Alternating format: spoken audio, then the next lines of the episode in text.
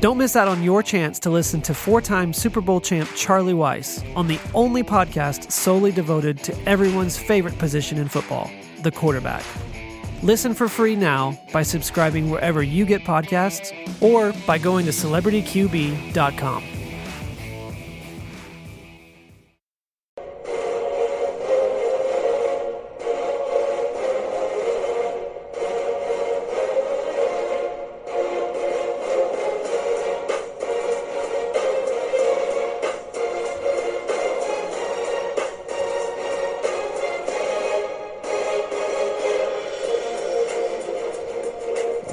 Welcome to another edition of the Fantasy Throwdown Podcast. I'm your host, Dwayne Calendar. Obviously, we got the Super Bowl coming up. I did an episode earlier today just kind of going over my analysis of the game. So now we're going to uh, dive into some of the more ridiculous, uh, ridiculous aspects of the game, I should say.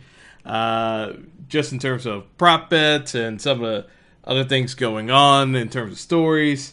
Uh, coincidentally, uh, there is a story out from Gronk that he invited 69 family members and friends to the game. Obviously, Gronk being Gronk, you can tell that this was completely coincidental. It had nothing to do with anything else uh, going on. It's just, you know, he just happened to only have 69 family and friends available for the game today. Uh, you know, Gronk just being Gronk is all I can say about that. Now, in terms of other things going on with the game and surrounding events surrounding the game, uh, I can say that the city of Philadelphia is what can only be described as a state of emergency. The Eagles, as you know, have a very rabid fan base, one that can also be described as delusional, slightly psychotic, uh, borderline, uh, just psychopaths. Lack of a better term. Yes, there are some noxious Eagles fans that can be normal, but then there are folks who just take it to another degree that really shouldn't go to, but that's what they seem to take pride in, as can be seen in a number of YouTube videos. Uh, including one that was based uh, around the "It's Always Sunny in Philadelphia" uh, theme, saying that the gang goes to the Super Bowl. You can go- Google it uh, and see for yourself. Uh, but for those of you who know, you know exactly what I'm talking about when it comes to Eagles fans. So, to that effect, the city of Philadelphia tried different techniques of mitigating the crowds uh, for the NFC Championship game one of which include applying Crisco to the poles surrounding the city of Philadelphia, uh, just because uh, fans would climb light poles and anything else that they could grab a hold of, and just be general idiots on top of light poles, regardless of the obvious dangers to their safety being high up in the air. Clearly, based off of the videos that transpired after the NFC title game, this strategy was less than effective. Uh, the city announced that they would be giving up any measures of trying to combat the citizens and would just rely on the police force to keep a dutiful watch on the proceedings and hope that everything uh, worked out for the best. Come to find out today, uh, the city has now involved and I guess this was their secret plan, but it's so ridiculous on the face of it that uh, I, I have a tough time not laughing completely during this one. But this the city has decided to uh, um, employ. I mean, they they they're they're literally rolling out tubs of hydraulic fluid to apply to their poles throughout the city so, uh, because they're water resistant and incredibly slippery if anyone's familiar with the way hydraulic fluid works. Now, there are a couple of issues I have with this. Not because I, you know, don't appreciate their efforts of protecting people from their own stupidity. It's just the fact that uh, hydraulic fluid is not exactly the most environmentally friendly thing you can use in the world. So the fact that they're applying it to a number of uh, posts all throughout the city of Philadelphia, one would have to think that eventually that hydraulic fluid has to come down, and eventually that crud is gonna be on the uh, on the ground and going into the city sewer system at some point in the future. Now, hopefully, they've uh, engaged with uh, the EPA or some other regulatory authority to at least run it by them to see, hey, is this a good idea that we using uh, hundreds of gallons of this stuff to lubricate poles to make sure these idiots don't fall? You would think that they would have approached that, but uh, there's been no word as to uh, uh, what thought process went into this, since this was all kept hush hush. So uh, n- now they've uh, been essentially gr- greasing hundreds of poles throughout the city of Philadelphia. They're they're probably in the thousands at, at, this point, since we're a little past the we're ne- nearing uh, the two, uh, two, hour mark uh, before the game. But uh, it's just incredible that we've come to these lengths to actually address the uh, to to the to address the general debauchery associated with Eagles fans everywhere. Now, this has been talked about at length in terms of Eagles fans and Patriots fans. They got lambasted on Saturday Night Live, so I'm not going to go uh, into that uh, uh, sketch. But uh, it, a couple of things that uh, you know you, you're hearing throughout. Uh, if you talk to the Eagles fans, they genuinely believe that they're going to take over this game and win easily. they're they're uh, they're very confident, including wearing their dog masks, that they're going to blow out the Patriots. You know, I love the fact that they're that confident in themselves. It's just I question uh, where they are gonna be in about a couple of hours because again the Eagles are the underdogs in this game. The last check of the line still puts them at four point underdogs uh, for the game. So you know there's uh, there's quite a bit of trepidation that they should have given the fact that they have Nick Foles at quarterback. So I've already gone into the analysis of the game uh, for those of you who did not hear that uh, show earlier today, uh, basically I put this as a Patriots victory. I think that minus four line probably ends up being uh, the push area. I think the Pats uh, are down. I have them down for a 24-20 victory. Uh, maybe the Eagles try to cut it to a point with a field goal late, and that's how they cover. But you know, this is not a game where I see the Eagles winning nor do I see them putting up enough points because I think New England's uh, going to be at 24 plus points in this game uh, by the end uh, by the end of the game. I just don't see where e- the Eagles are getting that kind of offensive production uh, to beat that unless they get a defensive touchdown at some point, uh, either defensive or special teams touchdown at some point in the game. Uh, I, I, think this one is actually going to be free of defensive touchdowns. So, so again looking at this, uh, but you know, the the, uh, the the the overall feeling is that the Eagles fans are confident. I I look at this because it just goes into uh, the absolute contrast with the Patriots fans being as obnoxious as humanly possible, as as per the norm. So uh, you know, it's uh, it's one of those uh, that it's uh, it's it's going to be an interesting development. One other thing that you know I found to be comical is that, and I saw this story come up uh, on the local news. Apparently, in uh, for those tra- uh, traveling into uh, Minnesota today, they were greeted.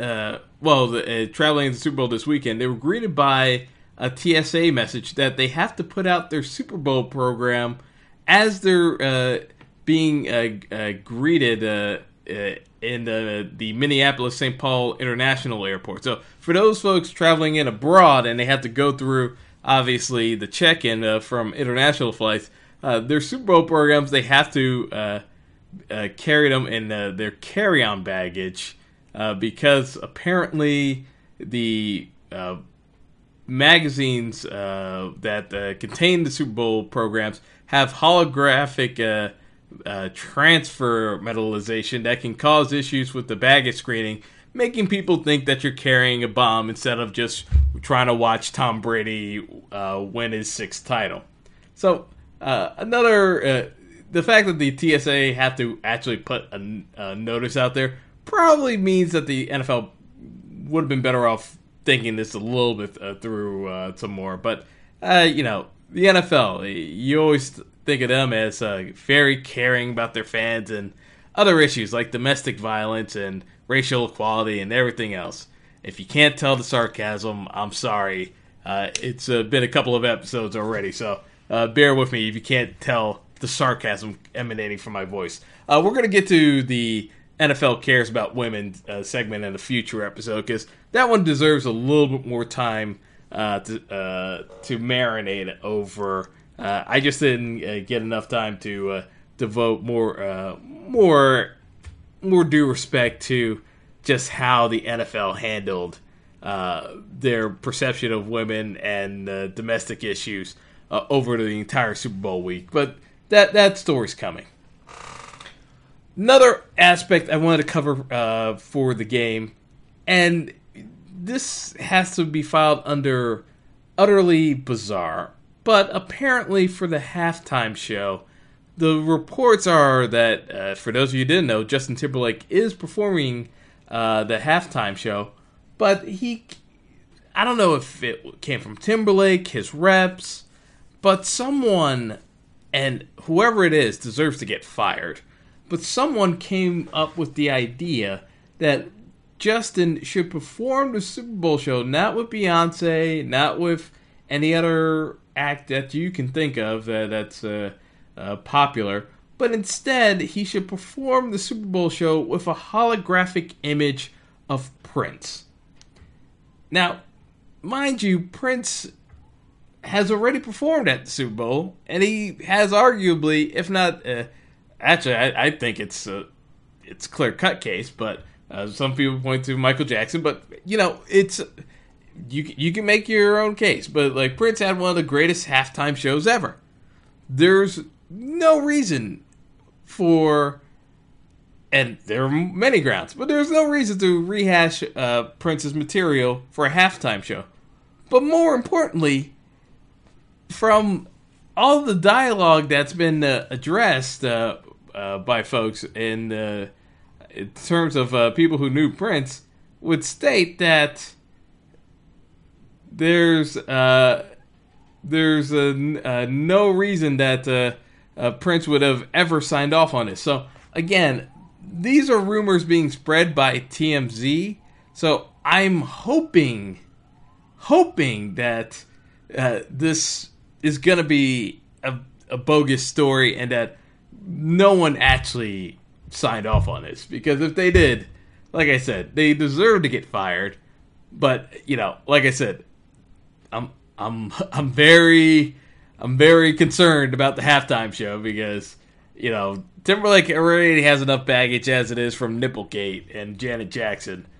He does not need another Super Bowl debacle uh, on his resume as as it stands right now. So uh, stay tuned to see if it does or does not happen, but you have been forewarned that the Prince hologram story is out there, so uh, just hope for the best.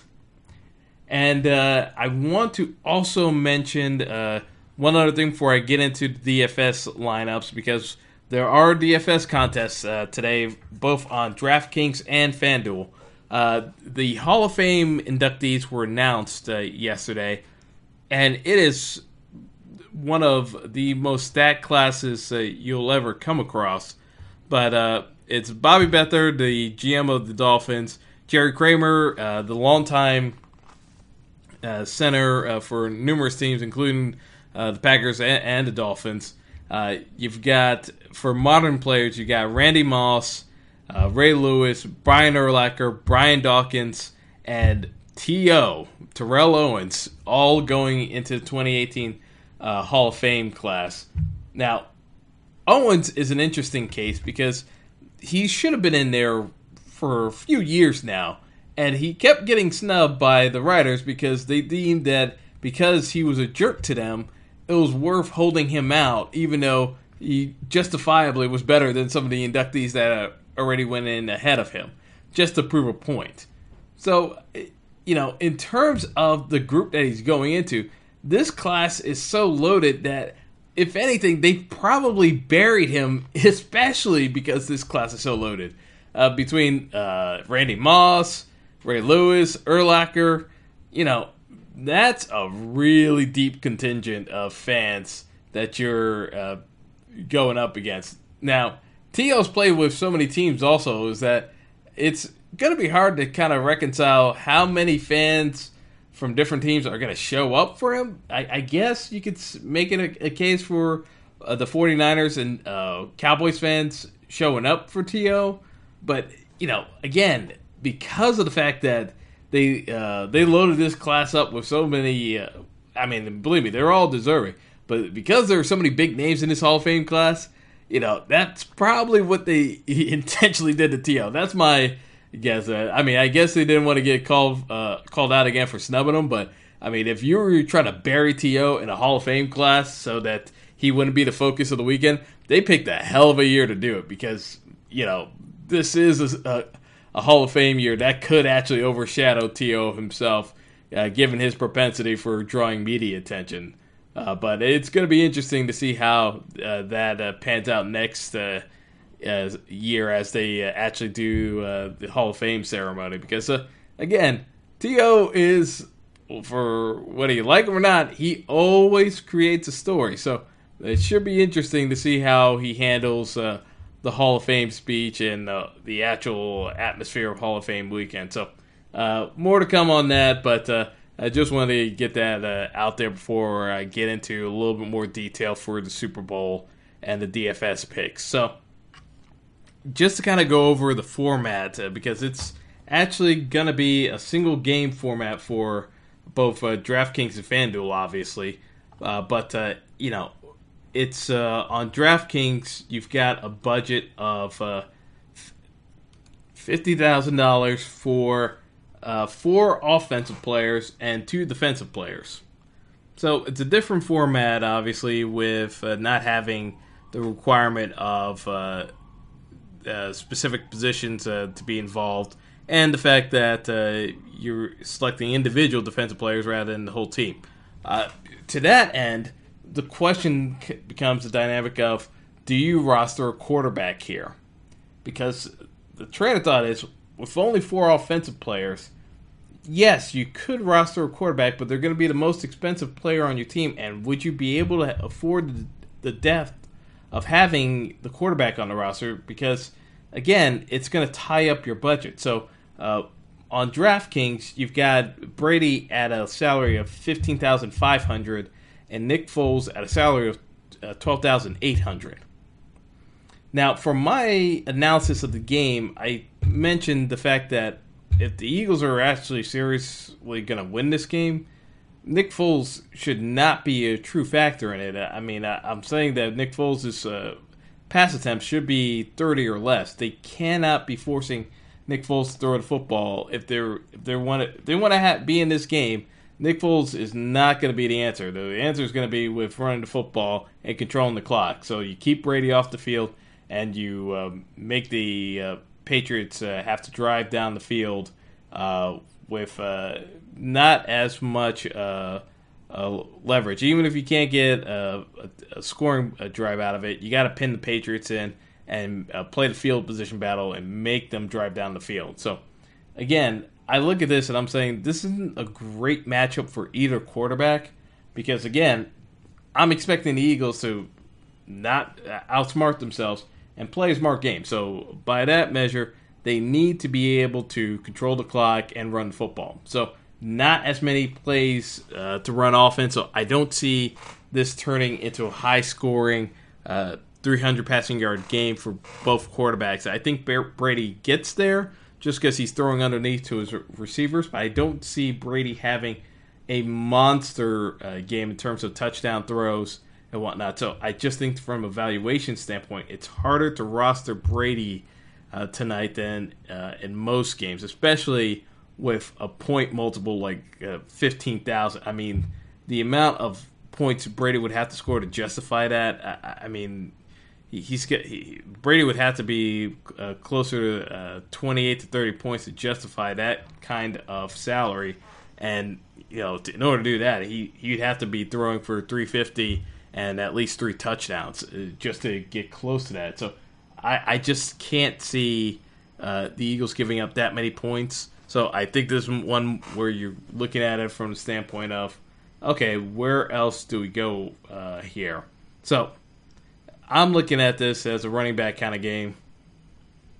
Dion Lewis uh, is at 8,900.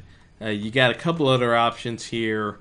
Uh, James White, 8,100. Burkhead, 6,900. I mean, all three have legitimate cases uh, to catch a number of passes. Dion Lewis is the most obvious option, though, so uh, that's who I would be going with. Uh, the other offensive option, I would say you should be strongly considering putting in there, would be Jay Ajayi. Just because I talked about the formations uh, that the Eagles excel in, and the formations the Patriots struggle defending, and the most logical position the Eagles should be in would be shotgun runs to Ajayi. Uh, namely because, again, in 11 personnel, that being three wide receivers, a tight end, and a running back, the Patriots have been giving up over uh, five and a half yards a carry this season. And in the playoffs, it's been even more uh, abundant that the 11 personnel has been giving them fits. I look at it, the Eagles have run 60% of their run plays out of 11 personnel. So I expect to see a number of carries for Ajayi. I also see carries come for Blount, but I, I, I think the focus is going to be getting Ajayi going. I think he's going to be the bell cow for the game today, and you're going to see probably his highest workload of the season. If the Eagles, uh, like I said, want to win this game, I think they're going to have to rely on him moving the ball more than trying to work uh, play action with uh, Nick Foles in the in an RPO type of uh, arrangement. So uh, I, I, look at Ajayi as an option. Uh, so I have him in my lineup. The other options I would look at from an offensive standpoint, and uh, the, you know you can go along the route of Alshon Jeffery. He's had a very good run into playoffs thus far. Uh, part of it's due to Minnesota quitting last well two weeks ago. But again, you know, Jeffery made the plays he needed to make, so uh, he's got a little bit of a hot hand. The other hot hand would be Danny Amendola on New England. Uh, Amendola has been averaging over uh, nine targets a game in the playoffs. I mean, it's just been uh, just. Uh, I mean, I don't know what you would call it to be to be frank, because uh, he's doubled his uh, fantasy points per game output from the regular season to the postseason. Uh, he had 28 and 22. Uh, I mean, what else are you to do? Uh, you know, Amendola has been dealing lately. So I, I, look at that. I'm, I'm saying uh, Amendola is priced above Brandin Cooks for a reason. Brandin Cooks is only at 9,100. Amendola is 9,500. But if you're looking at the matchups, it kind of makes sense that uh, uh, New England is going to be looking at it uh, from the standpoint of, you know, who can we get open underneath? I, I think the Eagles are going to try to um, clamp down a little bit on uh, Gronk uh, in some ways, uh, playing tight man coverage. So they're going to try to jam Gronk hard. And Cooks, I, I, I definitely uh, see them uh, having someone uh, shadow over the top just to make sure that when they're in nickel and dime situations – uh, Cooks can't uh, uh, uh, can't dust dust his corner and have a nice open open field target for Brady to throw through. I think they're going to have someone over the top, just kind of mute the effect that Cooks can have with his speed. So, in terms of that standpoint, you know, I look at them saying that uh, Amendola does make the most sense uh, to me in terms of uh, the New England wide receivers. And then finally, Gronk. I mean, Gronk is Gronk. Uh, you're probably going to get Malcolm Jenkins playing Gronk uh, today. Uh, my thoughts on that are good luck, Malcolm Jenkins. I, I just, I just see it as a case where you know Gronk's price at uh, uh, twelve thousand four hundred. You know, it's a lot to ask for, but if there's one offensive player you're play, uh, paying a premium on, it's probably going to be Gronk. It's just you know a good matchup where you know the Pats are going to be relying on Gronk to put up some numbers tonight. You know, I, I just see Gronk having you know another game where he's getting double digit targets because it's just going to be there. Uh, you know, it's uh, Malcolm Jenkins can play tight coverage as he wants, but Gronk's size just puts this in a really difficult position for the Eagles to uh, defend. And I just don't see the Eagles uh, wasting uh, time trying to double team Gronk because yeah, you can double team Gronk, but the problem is is that when you double team Gronk, that leaves you one man short under, on underneath routes, and that just spells disaster because that means Brady can pick you apart underneath with uh, Dion Lewis, uh, Cooks, Hogan. They're uh, Amendola. There are gonna be guys open underneath if you're gonna try to double team Gronk uh, and bring the guy down. I mean, it's one thing to have a safety uh, just kind of patrolling over the top to make sure that uh, uh, Brandin Cooks ju- uh, doesn't take you to the house, but it's a whole different matter when you're bringing somebody in uh, and bringing them down uh, to concentrate on Gronk, and then Brady has time to actually uh, line up someone underneath uh, on the certain route. So uh, I look at that and then I'm saying, you know, it makes the most sense uh, uh, that Gronk's in there, even though he's very expensive today. Uh, and I, I was looking hard at Zach Ertz as well as an alternative. I may play another lineup, including Gronk and Ertz together, but you know, to me, Gronk um, uh, was a definite lock here. And in terms of defensive players, uh, Trey Flowers and Nigel Bradham, uh, both on Philly. I, I, mean, sorry, I'm, I'm saying uh, Philly. Uh, uh, I'm saying Trey Flowers. I'm thinking of of of, of another player, but um, actually the Bradham on Philly. you know, versatile linebacker the issue uh, is that you know with defensive players, it comes down to more of a toss up in terms of what they're able to do. Can they force uh, force tackles? Can they turn the ball over? Flowers gives you opportunity for New England uh, just because he led the team in total tackles and had a team high six and a half sacks, along with uh, two forced fumbles uh, in the regular season you know, he's got some different uh, formations that he can appear in. Uh, Bradham, you know, uh, for the season, he had 68 tackles uh, and two sacks as well. So it's just one where I look at it and I'm saying, you know, go with guys who put up the numbers in, in volume. It makes the most sense uh, if you're playing individual defensive players. Uh, try to get cute and hope that some guys are going to be making a ton of plays. I, I just think that you know it's wish, wishful thinking, and you know we're not doing wishful thinking. We're trying to at least uh, win on some of these matchups here. So uh, that's the way I, I kind of view it. So uh, that uh, just a recap uh, for DraftKings. The lineup uh, I have currently is Dion Lewis, Amendola, Gronk, J.J. Trey Flowers on defense, and Nigel Bradham on defense. So those are the DraftKings options. And uh, moving over to uh, FanDuel, uh, you got a different setup, uh, but uh, from the thought process here, you know, again, it's uh, it's going to come down to you know how much are you going to pay for a quarterback. So on the FanDuel side, you get you get you get a couple of variations here. Uh, one being that it's only five players, but uh, there's no defensive players involved. Uh, so in this case, uh, FanDuel setup is that you get uh, five players and one player counts for double points. So uh, obviously two times points. So you're looking at someone who's going to get a number of receptions and just touches. I kind of looked at this as a situation where you know the choice to me was clear. I went with Dion Lewis as the uh, double points uh, player. Uh, but uh, in terms of the lineup, uh, I've got this is where I actually have uh, Zach Ertz over Gronk.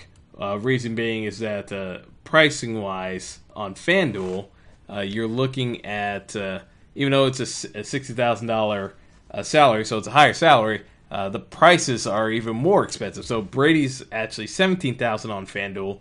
Gronk comes in at fourteen thousand five hundred. Foles is at thirteen five. Uh, Lewis is at thirteen thousand. Uh, you got Alshon Jeffery at twelve five, Amendola at twelve five, and Ertz at twelve grand. Uh, uh, you know, other guys you can look at would be Ajayi uh, at twelve grand, along with Brandin Cooks. Agholor's at eleven grand, and uh, you got James White at ten grand. So, you know, this is a interesting one because I, I, I kind of looked this and told myself that uh, you know whatever you do, you kind of uh, put put uh, make sure to put yourself in the spot where uh, you can at least get uh, proper valuation on players. So I, I, did it where I've got Ertz in there. Uh, just because I'm still short of money for Gronk, I'm, I'm going to see what else I can do. but I, I'm I like the way my lineup looks at the moment. Uh, so I got as a differential at least. I've got Ertz in at 12 grand, Amendola at 12.5, uh, Agholor at 11 grand, James White at 10, and Dion Lewis as again as I mentioned the double uh, double points player uh, at 13,000. Uh, so that leaves me about 1,500 left. Uh, I mean, realistically, uh, the only uh, real changes I could make uh, to uh, fit Gronk in there would require me to replace Dion Lewis with Gronk. So I may actually try that as a differential in some of these lineups as just to kind of cover myself. But you know, you kind of get the point with it being so condensed. Uh, the way the DFS lineups are going to be arranged is who's actually going to score touchdowns. I just look at it from a sense of uh, Lewis makes a lot of sense just because he's going to get a number of looks uh, from Brady uh, in the run game and the pass game. So to me, when you have a dual threat, you got to make him the double points player. Uh, you know, the other option is uh, you pay you pay up for Brady, even though he's seventeen grand, uh, and you hope he has the big passing day. I mean, that's realistically what you're banking on with double points. Uh, I'll play at least one lineup with Brady. It's just going to be incredibly hard uh, budget wise to fit him in uh, without resorting to downgrading your other players. So then you're uh, you're left with the likes of playing uh, both Rex Burkhead and a guy like Corey Clement uh, in the lineup. I mean, Burkhead will run you eight thousand five hundred. Clement about seven grand. Uh, another guy like Trey Burton, uh, sixty five hundred. You would have to do it because Brady would take up so much of your salary. So that's where uh, it gets a little bit complicated when you uh, uh, run these uh, more elaborate scoring systems, and you're just hoping that it pans out. So those are the lineups uh, take that uh, with a grain of salt, if you will. Uh, just because anything can happen in a, big game like this. Uh, you know, obviously, it's going to be a lot of emotions going uh, going through everyone uh, tonight. But you know, I, I, just look at this as a game where New England should prevail. I wouldn't be shocked if the Eagles won, but it's just one of those situations where I, I kind of see New England just having enough guile uh, to get through it, even though uh, the Eagles probably give them a run for their money more than uh, people might initially expected might have expected them to. So uh, that's all I've got. Uh, enjoy the games, folks, and uh, let's hope we do not see a Prince hologram because you know I just. I really hope that halftime show is not the train wreck that uh, people were pitching it might become. So, anyway, enjoy uh, enjoy the game. Hopefully, we get decent commercials as well. And I'll be back in uh, touch with you guys uh, in the next couple of days to recap everything that happened in the Super Bowl.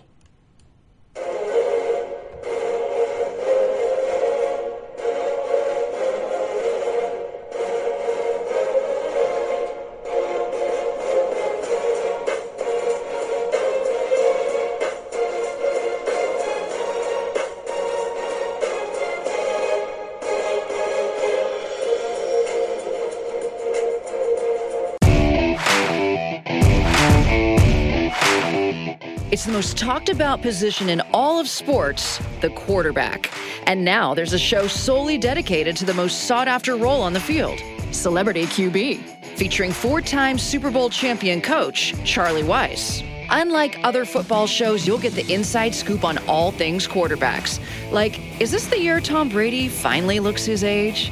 Will dating Danica Patrick distract Aaron Rodgers? I mean, he's dating Danica Patrick, Charlie. We're interested in that, you know? Well, I mean, Tommy's got Gisele. I'll, I'll take Gisele, okay? Is Dak Prescott good enough to win a Super Bowl for the Cowboys? Which rookie quarterback has the best shot of making a positive impact in 2018? How about intellectually, Charlie, as far as what they ask the quarterbacks to do now? The game has changed, but the pressure that's put on quarterbacks, and it always been put on quarterbacks, is tremendous. Join Charlie Weis and co host Steve Strout on an all new podcast from Lasting Media, exclusively about quarterbacks. Subscribe now at Apple iTunes or wherever you listen to great podcasts. Celebrity QB, everyone's favorite position.